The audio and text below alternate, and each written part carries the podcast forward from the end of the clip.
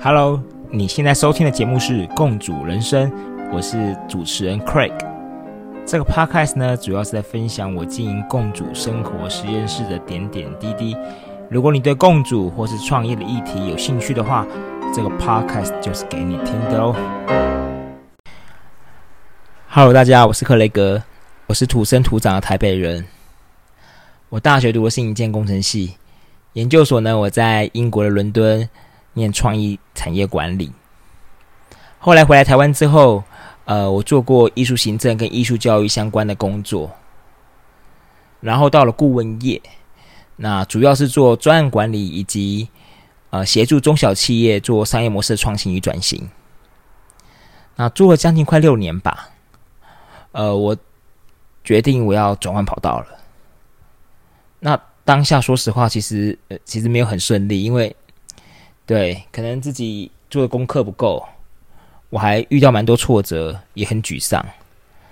那这个时候，呃，我的一位朋友跟我分享了美国 MIT 在台湾办的呃石龙挑战营，这是一个以创业为主题的营队。那我在当中认识了很多世界各国的朋友，也打开了我的视野。哦，于是我就决定，我一定要创业。那紧接而来遇到一个问题，怎么样可以有稳定的现金流？后来我想一想，我决定把我的主卧室给共享出来，也就是决定让陌生人来住进家里。哇哦，当下我很多朋友都都很反对，因为他们觉得这很危险、很不安全，甚至有很多人传一些很恐怖的新闻给我看。可是你知道吗？很奇妙的事情发生了。就当我把这个讯息抛在这个平台上的时候，在我一张订单都还没有接到的时候，我就认识了一位新朋友。那后来我们还展开了很多合作，就是这么的奇妙。于是乎，我喜欢上共享这个议题。原来跟人分享的感觉这么好，原来之前的那些担心害怕都是多余了。对这种自我突破有收获的感觉真好。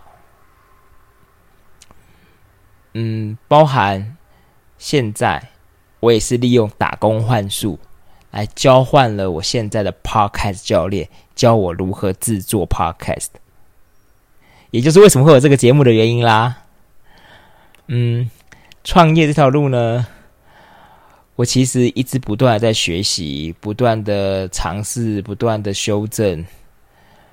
这个 podcast 除了是分享我在做共主的过程遇到的一些人事物之外，其实蛮大一部分是关于我创业过程的一些检讨、醒思、呃学习，甚至是独白，也算是为我自己留下一个记录吧。